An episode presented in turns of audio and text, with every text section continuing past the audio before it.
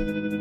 Welcome back to another episode of the Sounder at Heart podcast. I am Jeremiah I'm Oshan, Mark Kastner. This is the Sounder at Heart podcast. joined by my co-hosts Mickey Turner, Susie Rance, Tim Foss, Beth Mantle, and Dave Clark. This has been an extremely weird podcast. How are they going to be able to handle that? Just the bottom line is they don't have an answer to that. There was never really a time when I was super concerned. Seattle did fine. There's a reason they got signed a first team contract. Very special guest, Brian Schmetzer, head coach of the Seattle Sounders. You know who he is. Brian, how are you doing? I'd start off, Jeremiah, by saying one thing, and this isn't my quote. I have to attribute this to Tom Dutra. He always says, tough times don't last, tough people do.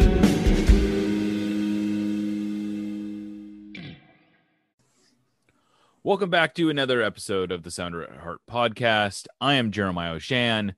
Joining me today is Beth Mantle, Tim Foss, and Dave Clark. How is it going, everybody? It's going well, going well. Still undefeated, so Top of the really field. complain. Yeah, it's all com- it's all coming up Sounders these days. Uh, Tim, you were with me in the press box on Wednesday. It felt it to me like I I I know a lot had been made over the Sounders running this unbeaten streak. It's an impressive streak. 13 unbeaten is a big deal, but for me like this and I think realistically the streak is very much like a pub trivia type of thing. Like, not, you don't get anything for going 13 straight, whether in the beginning of the season or the end of the season or whatever. Except for 29 points. you do get 29 You do get points in this case, and and I guess that's my point is a little bit that the the value like they needed this win. I think I think this win was actually a was big deal. Like they needed they they needed to get three points. They didn't need to run this to 13 games. They needed to to get three points. In fact, they probably would have traded a couple of the ties they had to add a win this year. Math being the key component here. But what what did you think of the performance on on Wednesday? I thought they looked really good. Um, you know, you look at the stats after the game, and they actually ended up having a little bit less possession than Houston did. But the things that really matter, they had two goals to none, which is the most important one. They took 19 shots to Houston's 11, and I think Houston only took like four of their shots from inside of the box. Um, those are the things that ultimately matter the most. I think it's really impressive the way that the team has continued to put up really strong defensive performances, even as they continually have to rotate for one reason or another. Both the goalkeeper has changed, the back three has changed repeatedly, the wings ba- wing backs have changed a little bit, the midfield in front of the defense has changed routinely and they still they've got six clean sheets through the season even removing those clean sheets they've only given up eight total goals through even if you just take the seven games that they've been scored on the defensive record as far as like goals allowed per games is better than more than half of the rest of MLS total like they have just been absolutely dominant defensively. They don't give up chances, and that was the case again. They, you know, unlike some other games, they took ad- advantage of the chances that they were able to create. And I, I think that is a real testament to the quality of this team. Tim, I think you can you can. It sounds like you have the numbers there uh, close by, so you can fact check this. But my memory says only two games have they given up two or more goals, and both of them have only been two goal games. Um, More than one goal, we'll say. yeah, so more than one goal off, and only two. Uh, and that's with the defense, as you said. Like a couple times, they've had their fourth and fifth center back. One of them being a guy who didn't even start the season on the roster, a backup goalkeeper. Um, two different teenagers have started as defensive midfielders during this stretch as well. Uh, it's uh, it's more about like the team philosophy. We, we've seen this year, especially um, pressures up the pitch, like pressures in their own attacking third have increased. You see Raul being a much more effective defender.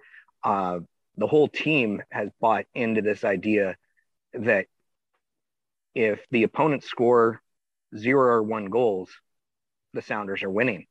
And uh, it's worked, and it's kind of interesting or fun just in that. Also, when you press high up the field, you you get these nice moments where it it only takes two passes and Raul has a shot in the area. So um, it, it's kind of they're they're they're a defense first team that scores more goals than just about anybody.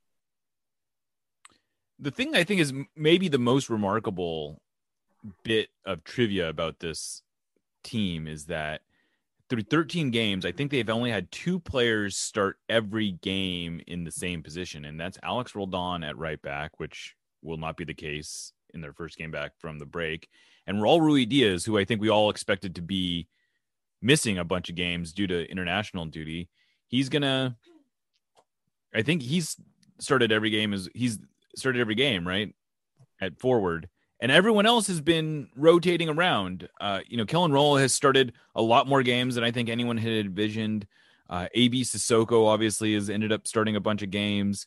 Uh, you know, I, I, wrote about this in my column this week. You know, we started off with the season saying like, okay, well, the Sounders are really only as good as Nicolás Lodeiro can take them. Well, he's played 24 minutes, and then it was well, their uh, their defense is really only as good as it's it's only excelling because Nouhou has been this standout player. They've gone now five games without him. I think they're 3-0 and 2 in the in the five games that Nouhou has missed. And then it was okay, well Christian Roldan clearly he's the glue that's keeping this team together, right? And then he misses this last game and they have a shutout against a playoff team. I mean, you you you keep taking pieces away and you keep saying like, okay, well this is the team's only as good as this as this player is holding up. And I think right now, if you were to ask me, I'd say it's probably João Paulo. The team might you know, I, I suspect the team would maybe be struggling a lot more without João Paulo, and maybe maybe you could say Raul Ruidiaz as well, but I don't know. That's being. It, it, I don't want to find those two things out. I would really prefer that they uh, that we not test this theory, but it's just amazing how you keep taking away pieces, and you're not taking away pieces that are like on the periphery of their success, but like seemingly core to their success, and they keep winning games. Yeah, it definitely feels like you you take away pieces, but you're still the Sounders, and that's the important thing at the end of the day.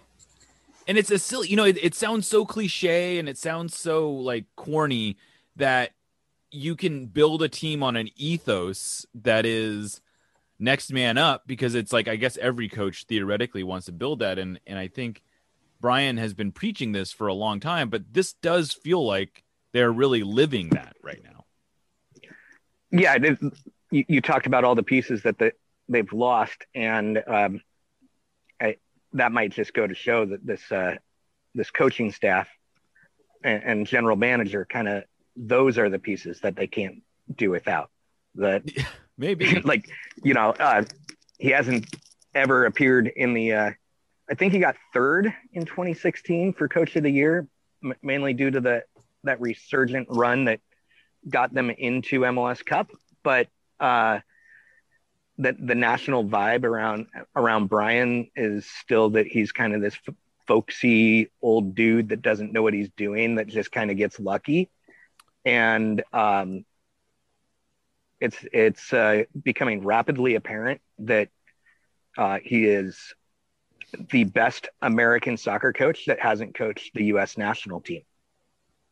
Uh, well, and, and, and that's it. Like he belongs in the same conversation as Bob Bradley, as Bruce Arena, as Sigi Schmidt. Uh, not like to offend Caleb Porter, you don't belong in that conversation. But Brian Schmetzer belongs in the conversation with the absolute legends of American soccer.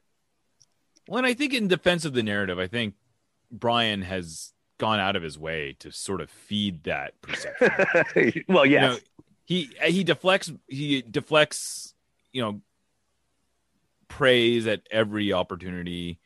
He talks about how great his coaching staff is. He talks about how the this is the players team and I think all that's true, but I also think that's part of what makes him so good is that he's not out there looking to prove that he's the smartest guy in the room.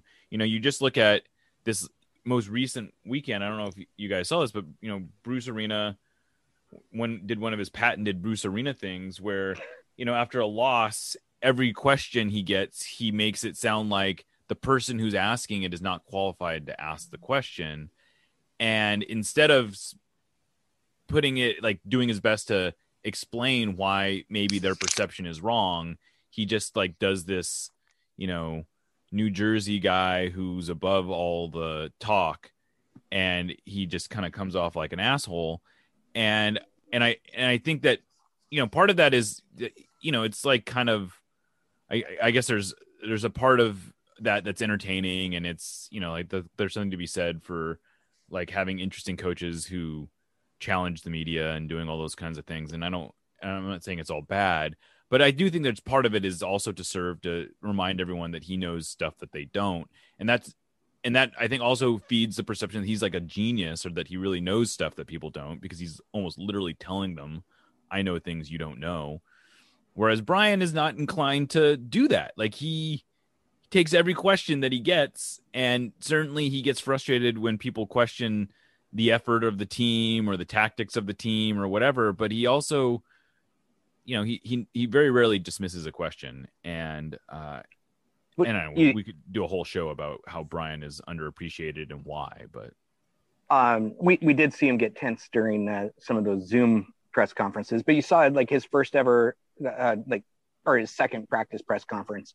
Um, I, I was fortunate enough to be there, and he's talking to reporters by name, bringing up, pointing out that uh, even in questions that they didn't ask, it'd be like, you know, so and so with this issue, I I saw, you know, you're an expert on blah blah blah, uh, and he brings that around and welcomes the reporters and kind of that dialogue.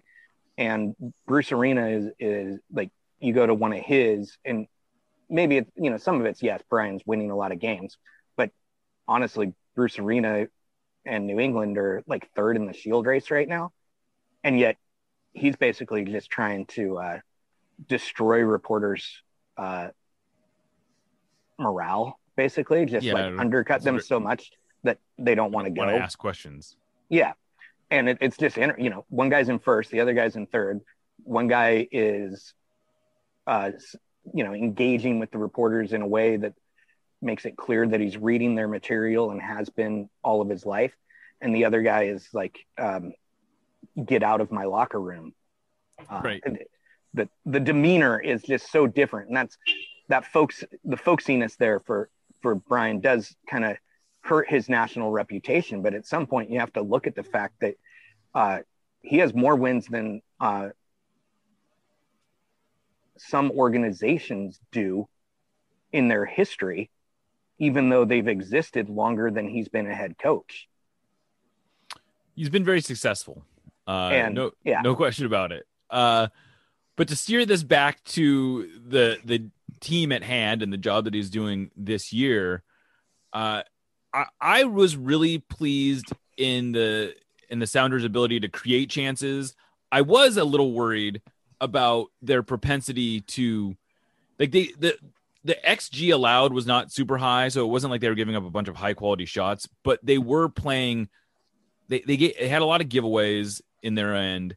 There were points in this game that I thought were a little looser than they would have liked.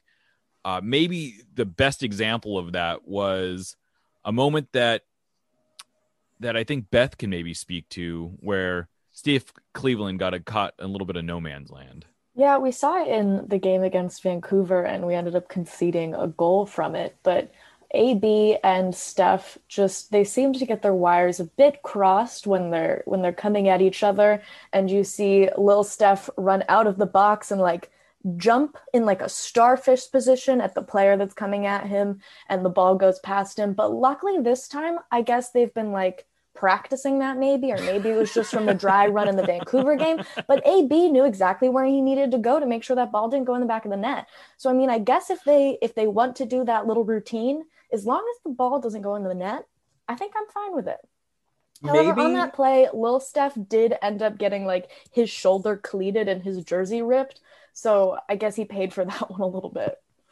Maybe it's an intentional thing that they're doing. They they give up the they give up the goal in the Vancouver game that way to set it up going forward so that then in future games they can give teams that opportunity so they feel like, oh, we've got a for sure goal. And then Sissoko clears it and they demoralize the team and then they demolish them from there. I really think you're onto something. I have no foundation for this conspiracy theory, but I think it's a lot of fun and I'm willing to run with it.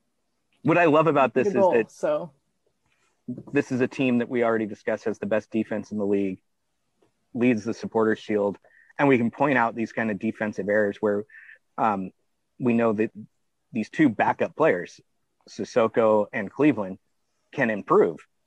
They can Yeah. be better than the shutout they just got, um, or the two goals they gave up against Vancouver.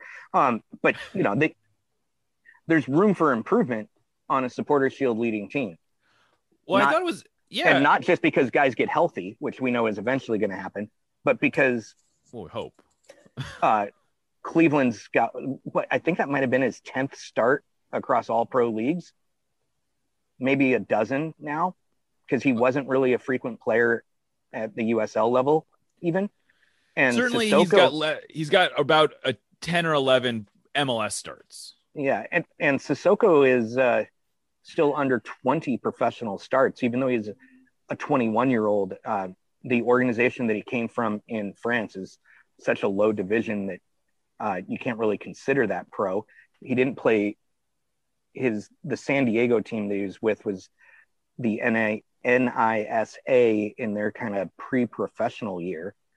So it, you know, he basically was a, a most of the time starter in 2020 and now this. Like there's plenty of room for those two guys with this MLS experience to get better. And, you know, sorry, rest of the Western Conference. Um, the Sounders are not playing at their best, even with their reduced uh, roster. We also saw, you know, speaking of of reserves that played in this one, Danny Leyva got, I think, his most extensive run out of the year. Uh, certainly, I, I thought it was his best, his most effective start of the year. I know, I think he started against San Jose, but he was definitely better in this one. He, I thought, did a lot right. I think we also saw him with a little bit more bite to his game than we had seen previously. Like he's been known a little bit more as a connector and not necessarily as a guy who gets into a bunch of tackles, but he showed some attitude in this one. Yeah, I just before we got on, I was looking at you know some of the the stats on MLS's website and the Match Center are not super accurate, but the chalkboards do seem to be correct. And I mean, to your point, Danny's passing is sort of his hallmark trait, and his passing was really good throughout the game. But he also he had eight recoveries, which I mean, even with the Sounders losing in possession by a very small margin, um, you know, those recoveries, which pretty much all came around the midfield line, were an important part of the Sounders keeping pressure on Houston. Um, he wasn't credited with a ton of other tackles or interceptions, but he was frequently involved in, you know, the like physicality and scrums happening in midfield. Uh, it's it's definitely been gratifying to watch him sort of grow into his game again this season after losing all of last season effectively where you know through 2019 and the start of 2020 he was starting to break into the sounders lineup as they you know went on to win and make it to another mls cup final um, seeing him start to regain that level of form that was getting him into those teams is really awesome, especially as Josh Atencio does the same. And the two of them are going to be huge as we play through the Gold Cup and don't have Christian and potentially don't have Alex Roldan for a stretch of time. Those guys being able to step into starting roles is going to be huge. Yeah, I just finished listening to Garth's interview on Sounders Weekly recently, and I would recommend people give that a listen. It's a it's a good in-depth interview. He goes at length to basically explain why bringing in a player immediately is an impact player immediately is probably not going to happen while still allowing for the possibility that someone will get signed. But a big reason that he talks about he he actually tries to spin and I think there's some truth in it that this period of roster uh thinness has been good for the team and that you've been able to see a Danny Leyva get more time than you probably would have otherwise. You get to see Josh Atencio get more time. You've seen players like AB Sissoko and Steph Cleveland step into much bigger roles than I think anyone had envisioned for them at the beginning of the year. Even someone like Ethan Dobbelaere, who hasn't played a prominent role but has been able to get some minutes, uh, has been able to at least get, you know, we've seen him play at least. And you know it's it's convenient to say that this has been a good thing for them because this is a situation that he's sort of created by not bringing in more like by leaving roster spots open. But it's also hard to argue with the results. Like here they are sitting at the top of the supporter shield while they are getting all these young players experience that they wouldn't have otherwise gotten. And and he even goes as far to say that because they went into the season with this mentality that some of these kids are probably going to have to play bigger roles than we have envisioned for them, there was no sense of panic when you know a Will Bruin goes down, when a Shane O'Neill goes down, when Nouhou goes down, when uh, Nicholas Lodeiro is out for the, almost the whole year, when Stefan Frei goes out. You know, you just go down to this list, and you didn't expect any one of these injuries. You certainly didn't expect all of them, but I think the Sounders knew going into this season that the plan was to give some of these younger guys more prominent roles than they had been given in years past and that that sort of mentality was set in the off season and not necessarily something that they just picked up. I'd, I'd still want a fourth forward on the roster and a backup right back would be really handy as well. Yes. Um, no offense to kellen rowe who who all, he does have uh, i think two appearances there at some point in his career. Yeah. But uh, uh, he has predominantly played on the left and the middle in his career, not on the right side. Uh, so somebody who is is more attuned to that uh, that right back, right wing back role, and a fourth forward would still be really handy. And when you have uh, what like six roster spots open, uh, I still think there's an opportunity to do that without actually damaging any young players' possibilities because uh, none of the young guys are a fourth forward or a backup right back. So um, both of those roles would be handy. Yeah, I wouldn't say that there that's a reason not to sign players now, but it I think it I think there is some validity to the idea that the situation that they were in for the last month or so has been has has worked out well. This is a very unsubstantiated claim, but it does feel like they've been a bit more committed to the kids this season than in past seasons. And it seems like they have been happier to let them have their playing time and let them grow than in the past where they were like i sure would love to have that other player back but the child's doing a great job. It just seems like they've been a bit more okay with it and that's probably the mentality that they had coming in that they were like this is going to happen and we're going to be ready for it. Well i think back to the mls's back tournament last year and after Shandon Hopeau started one game i think maybe I asked Brian like what was behind that, and his answer was basically like the coaches say we got to play the young guys more, or the the the front office says we have to play the young guys more, and I don't think that's the attitude this year. Like it feels like this year, in part because they went through all preseason with this idea that these guys were going to have to we have to be prepared prepared for these guys to play but also that they were earning the time. I think that that that's a big part of it is that I, I think the coaches really feel like the Josh Atencios and the and, and the uh, Danny Leyvas have have really earned their time, and I think it's notable that Steph Cleveland got the got the call over Spencer Richey. I mean, that was a decision that was essentially left up to Tommy Dutra, and he seems to be saying, "No, Cleveland is the better is our best option right now. It's not we're not just giving minutes to a younger player because he's young. We're we're making a decision that's based in them winning the job in in training. Yeah. When you point out last year though, that like one of the things that MLS back showed us was uh, you know, um Hopeau's start wasn't good for a lot of unfair reasons. It was that weird 9 a.m. Yeah. local time disaster. But um the little minutes, even that Josh Atencio, who now this year has been great, he wasn't that great last year. Shannon wasn't great. Justin Dillon, um, not necessarily young, but part of that Defiance group. Like you look over the Defiance group and, and the rare minutes that they got in 2020, none of them screamed play this guy more. It was more of a we were all begging to see more of them because there were games like where the Sounders were up five one at halftime. So why not play the kids? Whereas this year, uh, as you were saying, Josh, AB, uh, Danny have all demonstrated that they're not just uh, you know they might have been given the uh, gift of a start, but what they've done with that time is demand that they play more frequently.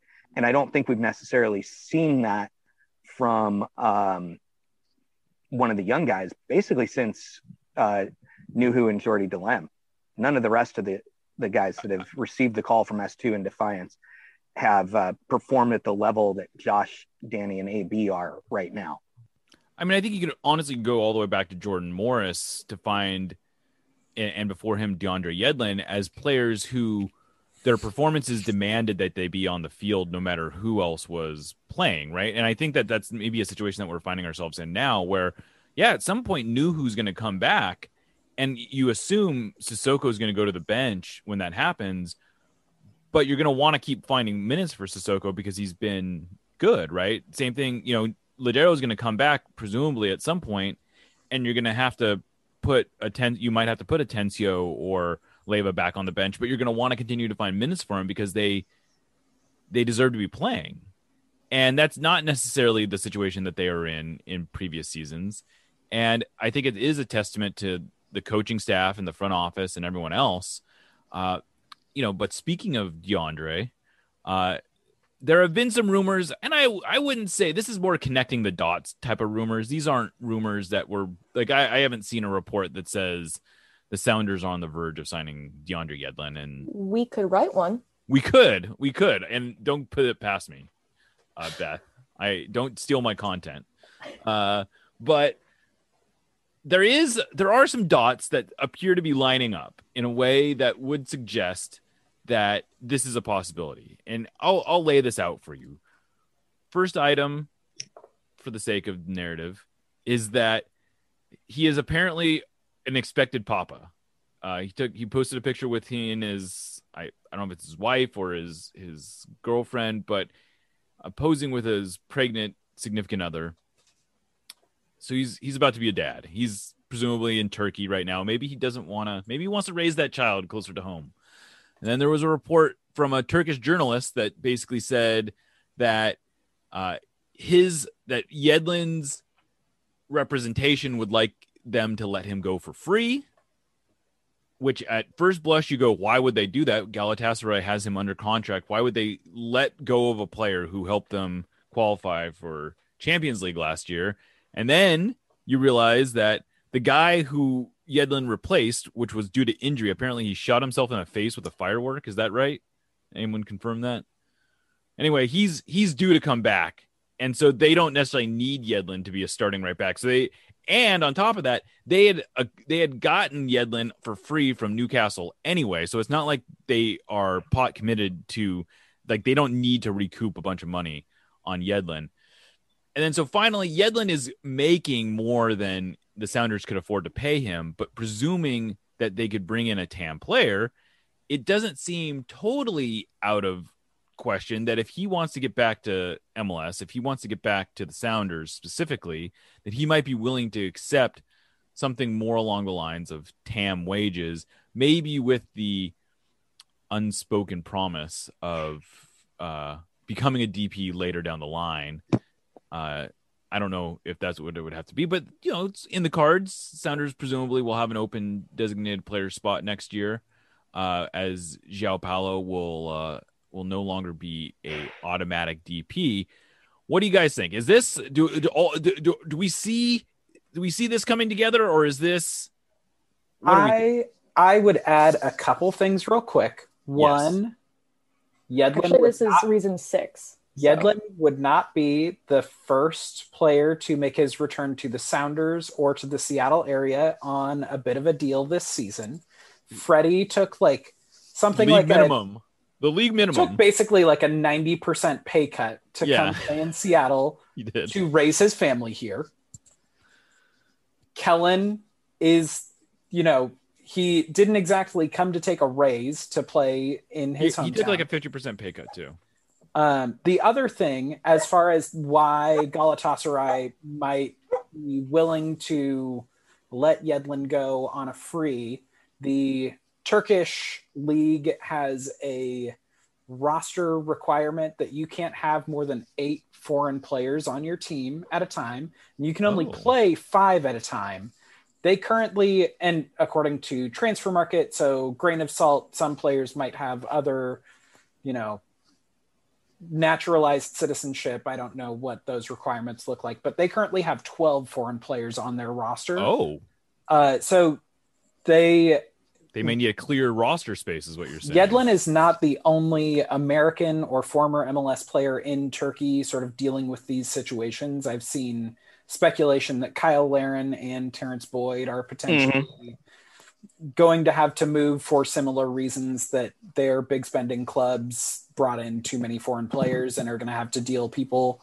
Um, so the there are enough sort of breadcrumbs leading to a tasty treat. Uh, I yeah, I have no idea. Yedlin, I know there has been talk of him wanting to come back and the team potentially being interested in having him back under the right circumstances.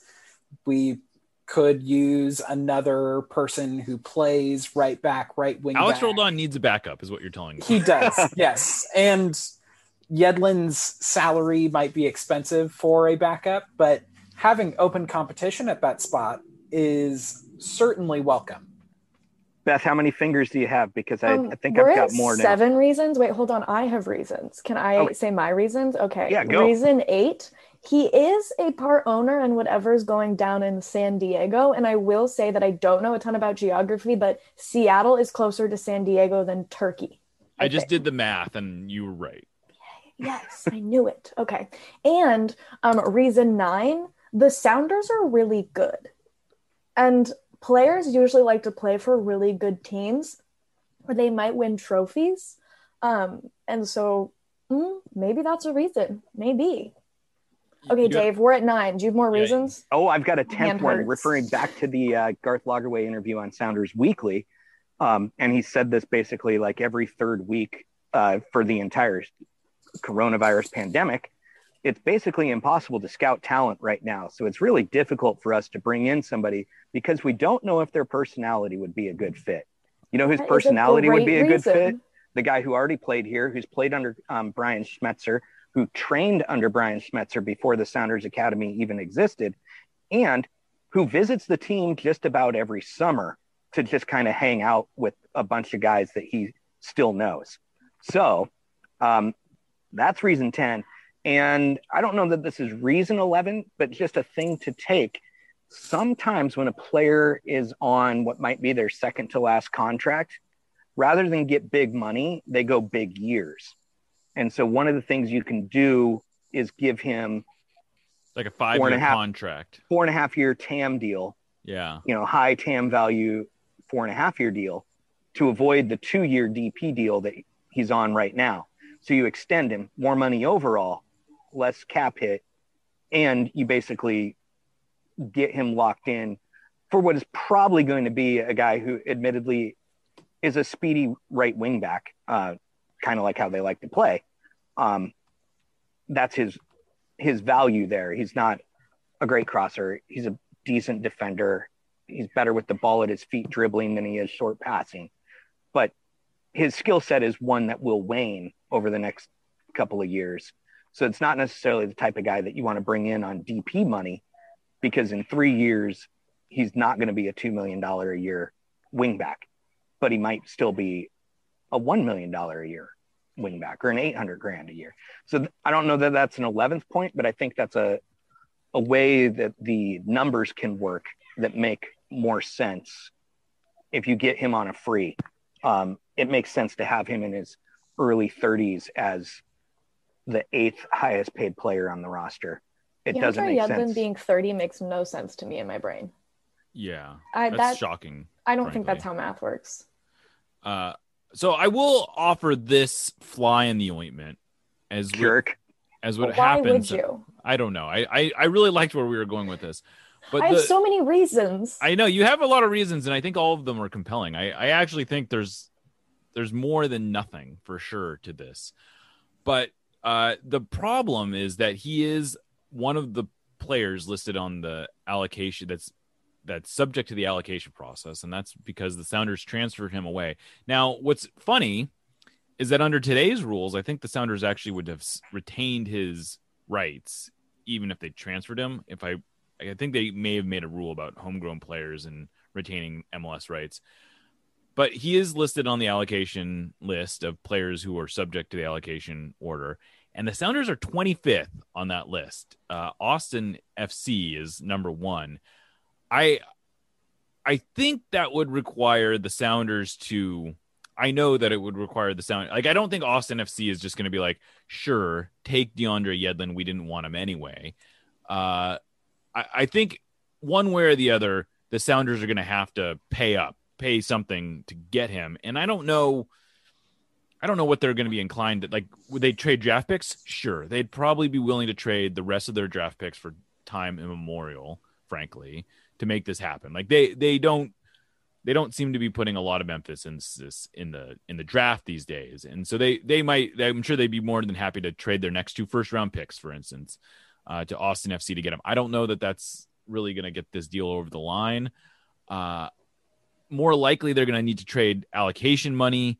I don't know how likely they are to trade allocation money now. Of course, a lot of this is going to be you know like on some level, you imagine that Yedlin might not be willing to go play anywhere but Seattle. That could change things. I also I do wonder how much the Sounders would be willing to give up for frankly a, a position that they don't need a they're not like if they were going to go out and sign a TAM player, I don't know I don't know why we would think they like I don't think any of us think they're going to go out and sign a TAM wingback uh at least a I don't I don't think they would sign a TAM wingback at either. I mean, I guess they already they might even have a TAM winger at in Brad Smith. So I I do think that those are two legitimate roadblocks to this getting done. Do you either does anyone think that I'm overselling those roadblocks? I will say that we do have Garth Lagerwey, which I think makes it That's a more interesting. Yeah. So, I mean, if anyone was going to get an allocation spot for a very undervalued amount of MLS things, it would be Garth. And I suppose you could argue that they they also have they have two open international spots. I suppose those international spots have some value. Uh, in fact, we just saw one Like- traded for two hundred thirty thousand in allocation money, right? And the, the alleged- last two, last two international, or yeah, the last two international slots have gone for uh, 250 each time, um, and three of them total this year. Portland getting it, doing it twice, have gone for 250. So Yeah, I mean, if they could trade, I mean, whether or not Austin needs that spot, they could theoretically trade that roster spot, and then all of a sudden they have two hundred fifty thousand dollars of extra allocation money. Maybe you know you you piece that together. That doesn't seem crazy to me. I suppose that's uh maybe we're right there. Maybe we made the deal for him. Welcome back, DeAndre. uh, first round draft pick go get my and an jersey. international slot, basically. Yeah. Uh, I mean, I, I do think there's like, joking aside, I mean, I think Yedlin's an upgrade over Roldan, but I don't, I don't know that he's a massive, like, he's an upgrade over Roldan. But and we also know that Alex can flex into the central midfield yeah, but and can play as as a winger at times. Do we Uh, know so- what Alex wants to do in his future? I feel like no one was ever like, Do you want to move past MLS? Because there was a while where we didn't think he was going to move into MLS. yeah, that's a fair, I, I think that's a So, like, totally I don't know what he wants to do in the next two years. I mean, and not Um, like no, this is not this is not being silly. I mean, who like the Gold Cup? He's going to be playing for El Salvador. Presumably, he's going to be starting for El Salvador. He could have a great tournament and suddenly be a very interesting transfer prospect for someone. I mean, we just saw Henry Wingo transferred for like a million euros to a Champions League team, and I I think that Roldan is probably a better wingback than Henry Wingo. Uh, and so it's not crazy to think that there is a market out there for Alex Roldan if he's interested in doing it. So, you know, maybe this all works itself out and this is and Yedlin comes back and Roldan leaves and everyone Well, let- gets what they want, I suppose. Maybe we stop manifesting Alex leaving. Yeah, I let's like not do that. Alex. That's fair. I- I do too. I think he should have opportunities that he wants, and maybe they're here. Maybe they're in Seattle. Maybe. Maybe. Absolutely. I mean, he just did say that they're going to beat the United States, and if El Salvador beats the United States in the Gold Cup, Alex Roldan's value um, for lazy, like let's let's be honest, there are lazy scouting directors with lots of money all over Europe uh, that look at tournaments like the Gold Cup, and all of a sudden, the, this player who has been a bit piece on a bad team, in, in Alex's case, not true, but we've seen it with so many MLS players now moving for one to five million dollars, and I they're feel not like you're actually just good. slagging Bryan Reynolds for no reason. Oh, and Reggie Cannon. Um, and the the Busio kid from Kansas City who's about to get sold for seven million dollars just because he got some national team appearances or interest. Even I don't even know if he was No, he's like he's not a Cup roster. significant like he's not a significant player with the U.S. But all of a sudden, a bunch of European guys are like, "Well, I got extra cash. I'll just fling it this at, at an American, and it works." Um, we might as well get some of that money, right? Sure. I mean, I first in the immediate term, if the Sounders were to sign DeAndre Yedlin, they all of a sudden have a really interesting mix of options. They can throw at teams at the wingback positions because I don't think they're direct comparisons, but really fast player who's maybe not a great crosser, you can put Yedlin on the right or Brad Smith on the left depending on what the matchup looks like on that side, or you can go more technical, can hit a better cross, better passing on either side with Medranda or Alex Roldan. So those are like the ability to flex depending on what the other team is showing you is definitely valuable. I also, you know, Alex is going to play in the Gold Cup and then World Cup qualifiers because El Salvador is still in contention to go to the World Cup. So he's going to play against the big CONCACAF teams. No, he's gonna get Alex is gonna like this time next year. Alex is gonna have a resume that includes a lot of international play potentially. I love that And for him.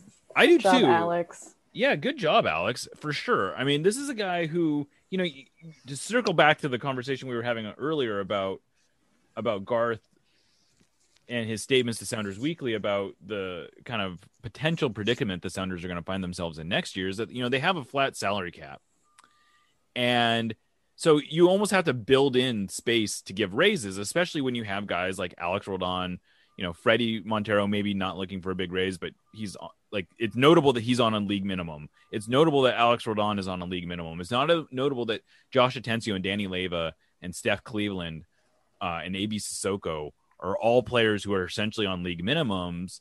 And next year they're probably not going to be on league minimums because they don't have to like they're going to be able to demand raises. They might not be dramatic raises, but you know, if Alex Roldan is playing well internationally for El Salvador, he is his earning potential is going to be a lot more than the league minimum and the Sounders may not be in a position to to give him that money.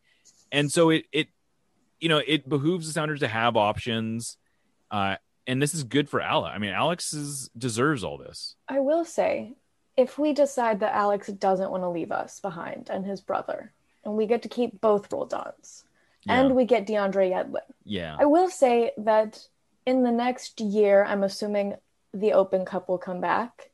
Yes. If we continue playing like we will be, we're going to have CCL.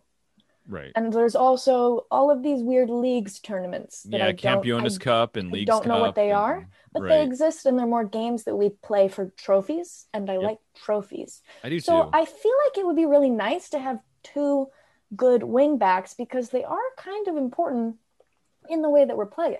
So Yeah. if we have MLS, which is already a circus sometimes, and then we have all of these other games, I wouldn't complain about having two right backs that would be able to start and be good at starting and playing soccer and doing the soccer things.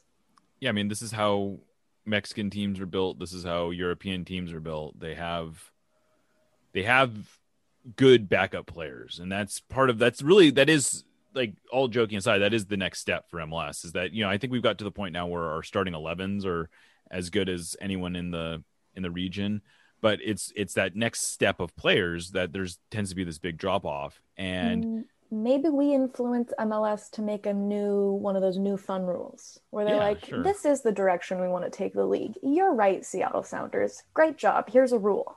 Right. Yeah. And so, you know, like, and that's part of why I like these other competitions is that it forces MLS to think about roster building differently.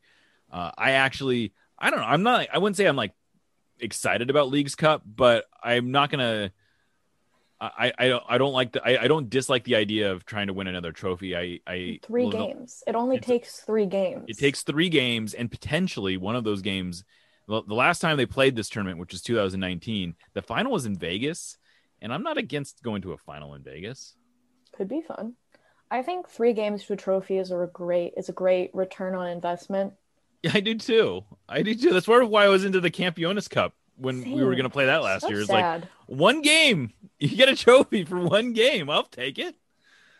I i love the look of like a packed trophy case. I think that's fun. Can you Uh, imagine how sorry how annoyed the rest of the league will be if we do sign DeAndre Yedlin?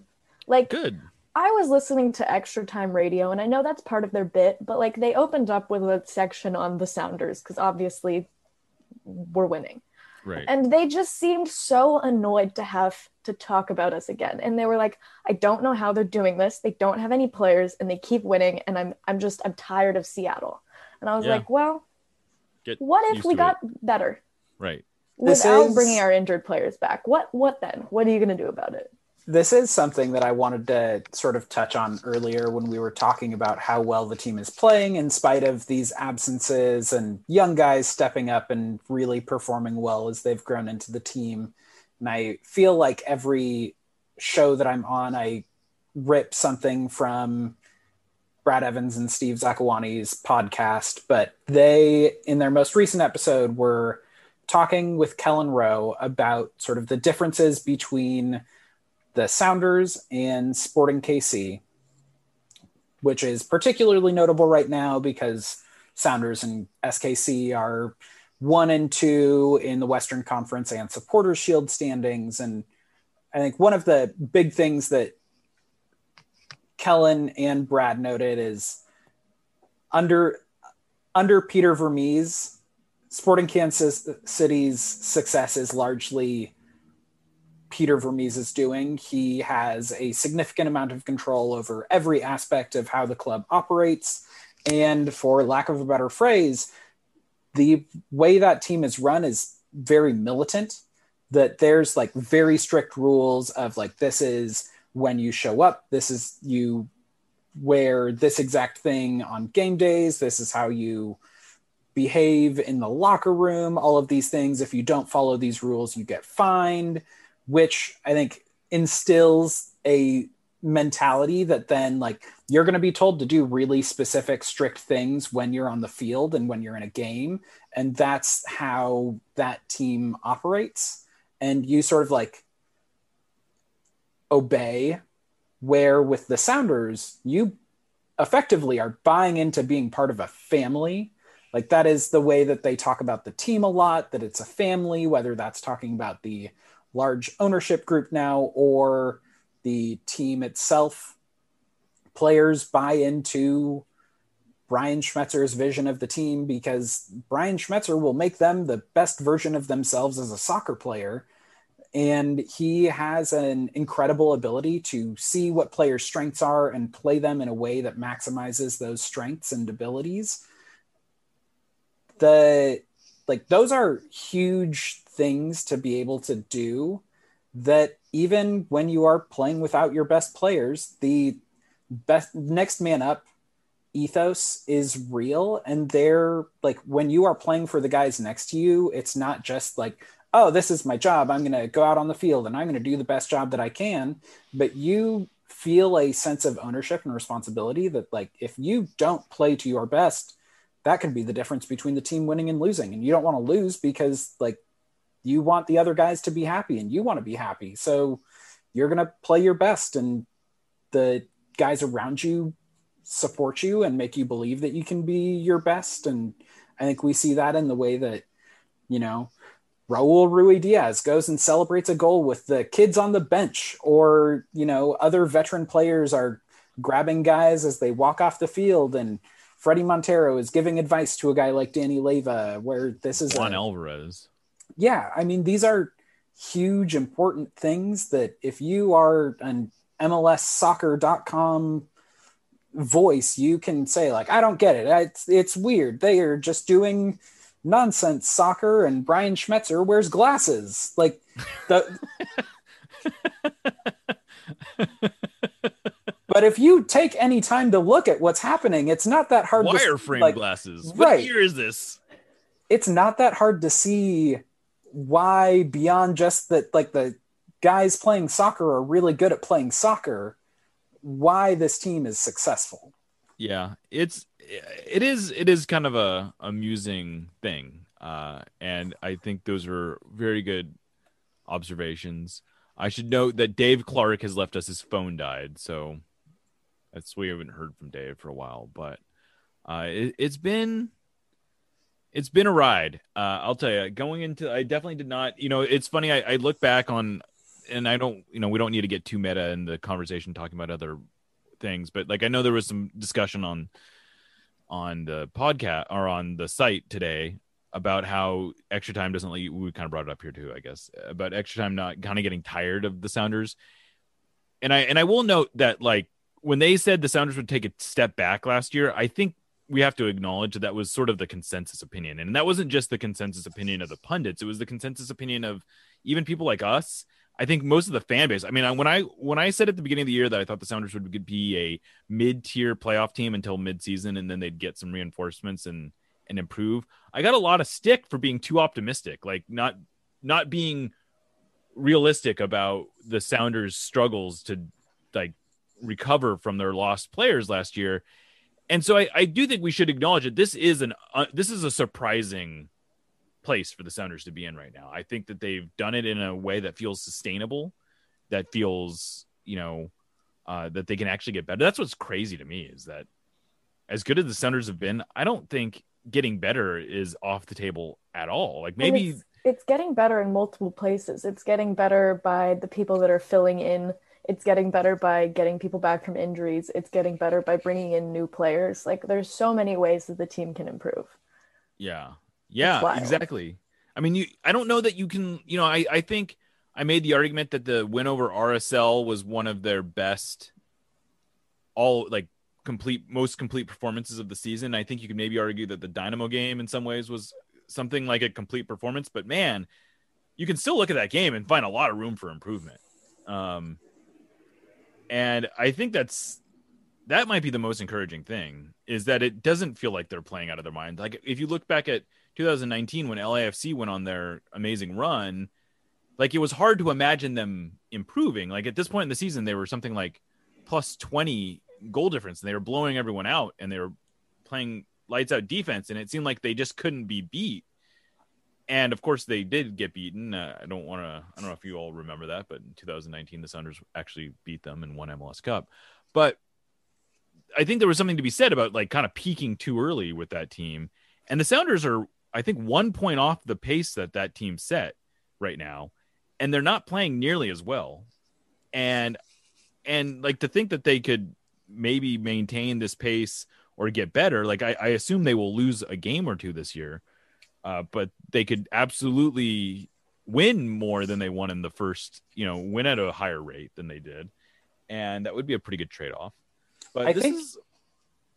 I think even if you look at the the game against Houston, like Fredy Montero had not looked like a great partner in his other start alongside yeah. Raul Ruidiaz, but this was the first time where, for the entire time he was on the field, looked very much like he did in his substitute appearance for his first game back. Like right. he was really Fredy Montero as a 10, pulling the strings, whether that was hitting crosses out to a wingback or playing slip passes that very nearly turned into goals.